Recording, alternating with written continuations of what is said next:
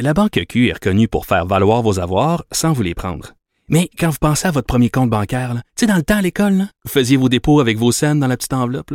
Hmm, C'était bien beau. Mais avec le temps, à ce compte-là vous a coûté des milliers de dollars en frais, puis vous ne faites pas une scène d'intérêt. Avec la Banque Q, vous obtenez des intérêts élevés et aucun frais sur vos services bancaires courants. Autrement dit, ça fait pas mal plus de scènes dans votre enveloppe, ça.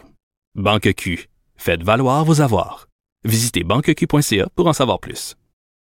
Alors, ce week-end, il y a 11 militants euh, véganes euh, qui euh, ils ont, euh, sont entrés dans une porcherie à Saint-Hyacinthe euh, pour euh, manifester contre le mauvais traitement des animaux, ce qui m'amène à parler de véganisme, entre autres, avec Romain Gagnon. Romain Gagnon, il est journaliste, c'est lui qui a, qui a écrit le livre, euh, on en a déjà parlé, Et l'homme créa Dieu à son image, la science à la rescousse du bonheur. Romain Gagnon euh, s'en prend à la religion et fait en fait la promotion de la pensée critique, de la pensée scientifique, en disant on n'a pas besoin de religion pour être heureux dans la vie, euh, on a besoin de science pour être heureux dans la vie. Donc, euh, et il y a un chapitre de son livre passionnant qui parle justement du véganisme. On va en parler avec lui. Salut Romain. Bonjour. Mais d'abord et avant tout, écoute, c'est un, c'est vraiment une coïncidence. Tu parles aussi dans ton livre justement des possibilités que, et ça soit effectivement que la source de l'homosexualité soit la génétique. On en parlait tantôt là. Absolument, j'ai un chapitre sur le sujet. Donc, c'est la génétique, mais il y a, y y y un danger là-dedans. Les associations d'homosexuels disent, ben là, il y a un danger parce que ça veut dire qu'on peut réparer ça. Oui, ben à chaque fois qu'on joue dans la génétique, euh, ça, ça donne des résultats qui sont pas toujours bons. Hein? Oui, oui. Moi, je trouve qu'on joue à l'apprenti sorcier quand, quand l'homme s'amuse à jouer dans la génétique, c'est un peu dangereux. Moi, je laisserais la nature faire les choses comme elle le fait si bien. là. Mais en même temps, en même temps, là, euh, euh, sais, une découverte scientifique, c'est important. Là. Tu sais, eux autres se disent, après ça, l'utilisation, la façon dont ça va être utilisé, cette découverte scientifique-là, on verra. Peut-être que ça va y avoir du bon, peut-être qu'il va y avoir une utilisation mauvaise, mais l'important, c'est de faire des découvertes scientifiques. Quand tu fais une découverte scientifique, tu commences pas à penser comment elle va être instrumentalisée, comment elle va être utilisée. Ben, moi, je pense qu'il faut continuer à faire des découvertes scientifiques. Le problème, c'est pas la découverte scientifique, c'est le jugement moral qu'on fait cette homosexualité. Si la nature a créé l'homosexualité, c'est parce que l'homosexualité, comme j'explique dans mon livre, a un rôle à jouer. Parce qu'on remarque notamment que l'homosexualité, sa densité varie selon la densité de la population. Puis il y a- une raison à ça.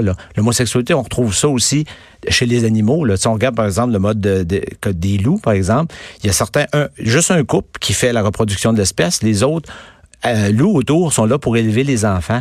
Regardez Ah le oui. parallèle. Ben oui. Puis c'est le parallèle. Pensez à l'époque, euh, bon, dans le temps de la religion, ça, ça, ça marchait bien, là, des, des derniers siècles. Il y a plus d'homosexuels chez les euh, chez les ecclésiastiques parce que justement leur rôle c'était quoi? On les retrouvait dans les hôpitaux, on les retrouvait surtout les bonnes sœurs, puis on retrouvait les les les les, autres masculins au niveau du système d'éducation. Parce que euh, il arrive un phénomène au niveau de la reproduction de l'espèce, c'est que quand il y a peu euh, euh, de, de spécimens d'une espèce donnée dans un écosystème donné, la meilleure stratégie pour la reproduction des gènes, c'est de copuler. Donc, dans ce temps-là, la nature utilise toutes ses ressources possibles pour copuler. Mais quand, à un moment donné, il y a une surpopulation, la prochaine stratégie évolutionniste qui fonctionne, c'est plus juste copuler, mais d'amener l'enfant à l'âge adulte. Parce que nous autres, contrairement à une souris, une souris, naît et est autonome en dedans de quelques heures. L'être humain, ça prend quelques années avant d'être autonome. Et la meilleure stratégie de survie, c'est d'avoir euh, c'est pour ça que les êtres humains restent en couple. C'est pour ça aussi que certains, comme le renard, restent en couple quatre mois, parce que ça prend quatre mois un, un- un- un jeune renard de devenir autonome. Alors la stratégie, c'est de la raison pour laquelle on reste en couple pendant un certain nombre d'années, c'est justement pour laisser le temps aux, aux enfants de devenir autonomes. Mais dans une société où de la surpopulation, vous remarquez, regardez où est-ce qu'est l'homosexualité. C'est pas un hasard que c'est dans les grandes villes puis pas dans les campagnes, parce qu'il y a un mécanisme naturel qui se déclenche. Dans mon livre, ce que j'explique, puis à référence scientifique à l'appui, là, c'est pas de poly- poly- polémisme, c'est que on a tous un quotient d'homosexualité de 1 à 10, les hommes. Et dépendamment de votre quotient puis de votre environnement social, vous allez virer hétérosexuel ou homosexuel.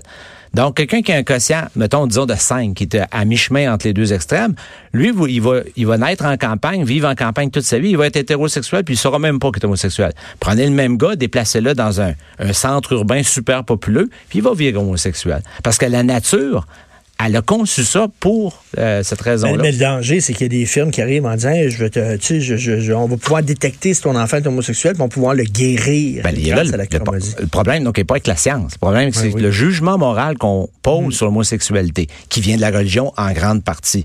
On n'a pas à juger moralement de ce que la nature fait. Ce que la nature fait, elle le fait pour une raison.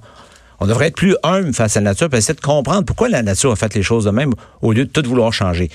Et ça, c'est ce que tu essaies de faire dans ton livre, de nous expliquer scientifiquement plusieurs phénomènes. Et là, bon, on va parler de véganisme. Il y a une absurdité profonde. Il y a plusieurs absurdités dans le véganisme, et tu, le démontres. Mais selon moi, la, plus fondamentale, c'est qu'on veut protéger les animaux, OK? Euh, il faut arrêter de tuer les animaux pour manger. Sauf, Romain, si on ne prend, si on n'a plus besoin du lait de la vache, ben, il n'y aura plus de vache. Ben, ben, pourquoi, pourquoi on aurait des vaches? Clairement. Est-ce qu'on va laisser les vaches s'en aller euh, se promener ces autoroutes, puis dans les champs, puis tout ça? Veut dire, on a des vaches parce qu'on a besoin de leur lait. Mais si du jour au lendemain, on n'a plus besoin de leur lait, ben il n'y en aurait plus de vaches.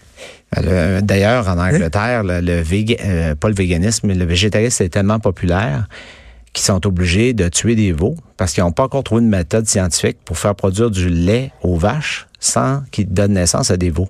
Okay. là, on a un excédent de viande par rapport au lait consommé. Pour avoir du lait, ils ont besoin de, donner naissance à des veaux, sauf que les veaux, on les mange plus. Exact. C'est un méchant problème en Angleterre. Fait que là, le bilan protéinique balance plus, là. Fait que là, mettons si tout le monde, OK, hein, c'est de la science-fiction, mais mettons si tout le monde devenait vegan, hein, ouais. Ben, il y a plein d'animaux qui disparaîtraient. Ben, des espèces animales qui disparaîtraient parce qu'on n'en aurait plus besoin.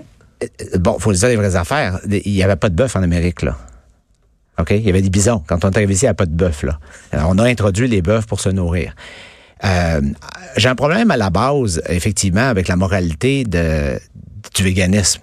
Et je, je, vais faire, si tu me permets, une petite analogie. Hein? Mettons que tu souffres, Richard. Tu as mal dans le dos. Tu vas voir ton médecin. Tu lui dis, docteur, euh, trouvez-moi une solution, je souffre.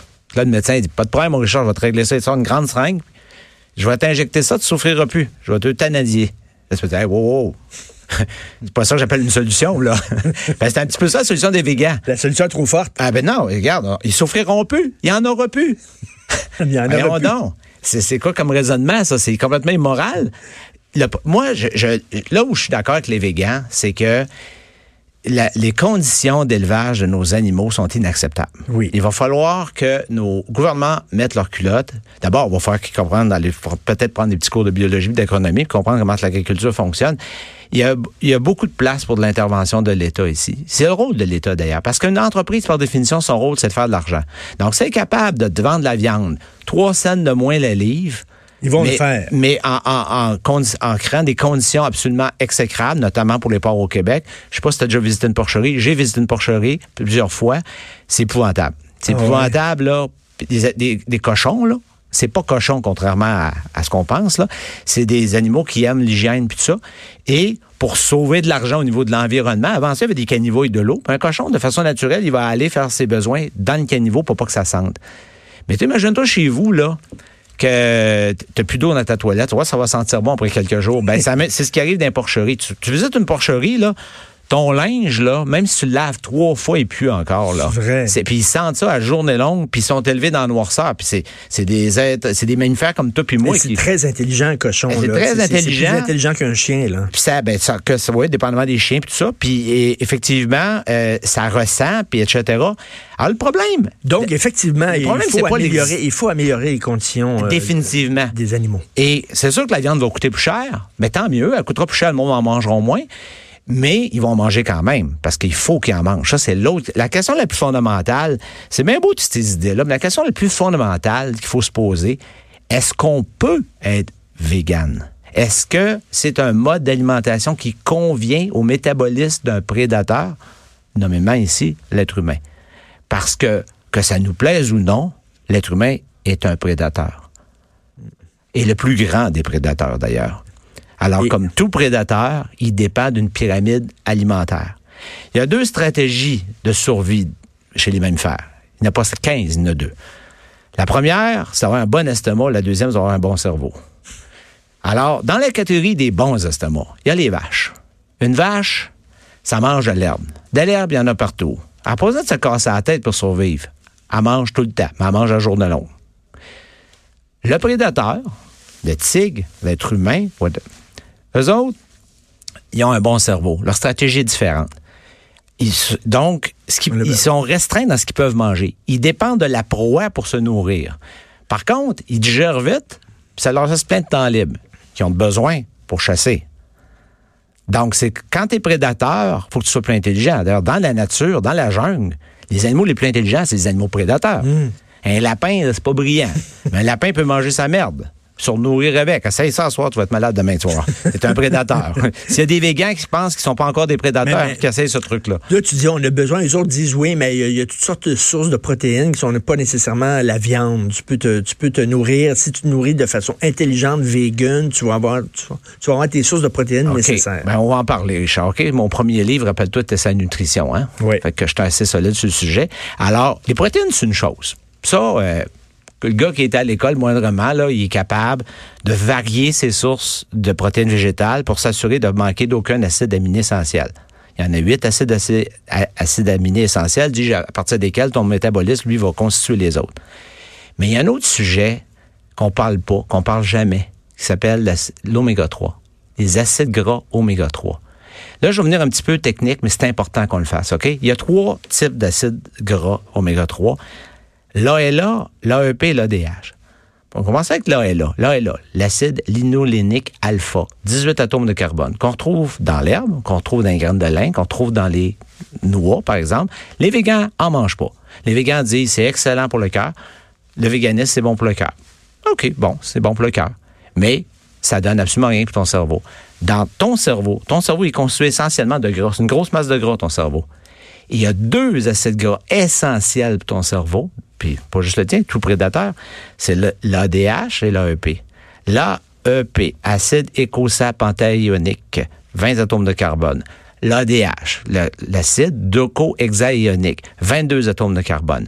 Quand tu es une vache ou une poule, tu bouffes l'ALA, tu es capable, à cause d'un super système digestif, de faire de l'AEP et de l'ADH.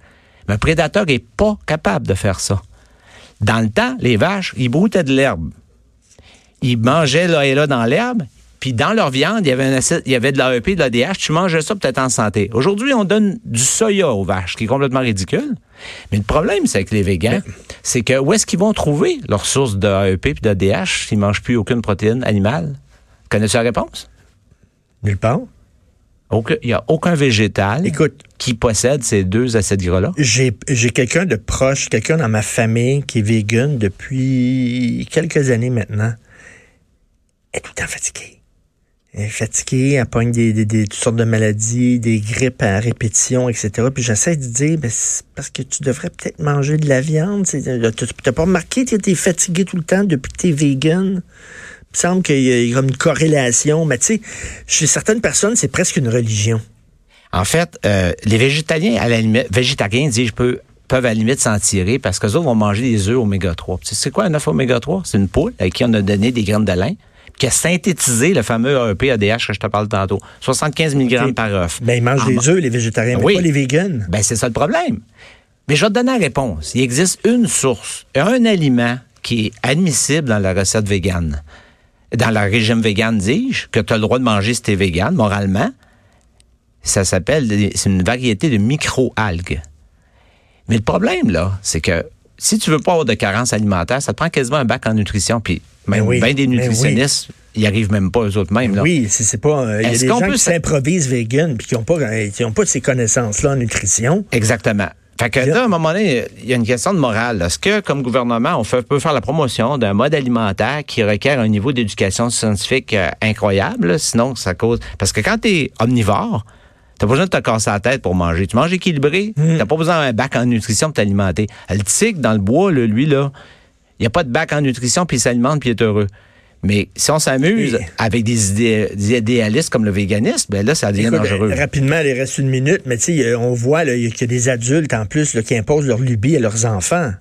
On l'a vu. il, y a, un mois, il y a un couple en, Floride qui est rentré en prison pour maltraitance de leur enfant parce que dans leur lubie, justement, ils l'alimentaient, surtout un enfant, un jeune enfant, là, pour le développement de son cerveau, l'oméga 3 est d'autant plus important. C'est un âge qui est encore plus critique. Quand tu deviens vegan à 25 ans, les dommages sont limités. Mais quand tu t'en viens plus vieux ou plus jeune que ça, là, là euh, le manque d'oméga 3 là, fait, euh, se fait ressentir. En tout cas, tu as toujours, euh, dans, dans, tes textes aussi, dans tes livres, il y a toujours à la, à la fin des chapitres toutes les, les, sources de, de, de textes scientifiques. Tu parles pas de ça top of your head. Ah ben ouais. Comme ça, tu t'improvises pas. Donc, si vous voulez en savoir plus sur ça et sur plein d'autres sujets fascinants, c'est un livre sur l'importance de la science et l'importance de la pensée critique. Ça s'intitule Et l'homme créa Dieu à son image, la science à la rescousse du bonheur de Romain Gagnon. Merci Romain. Merci. Là. Merci.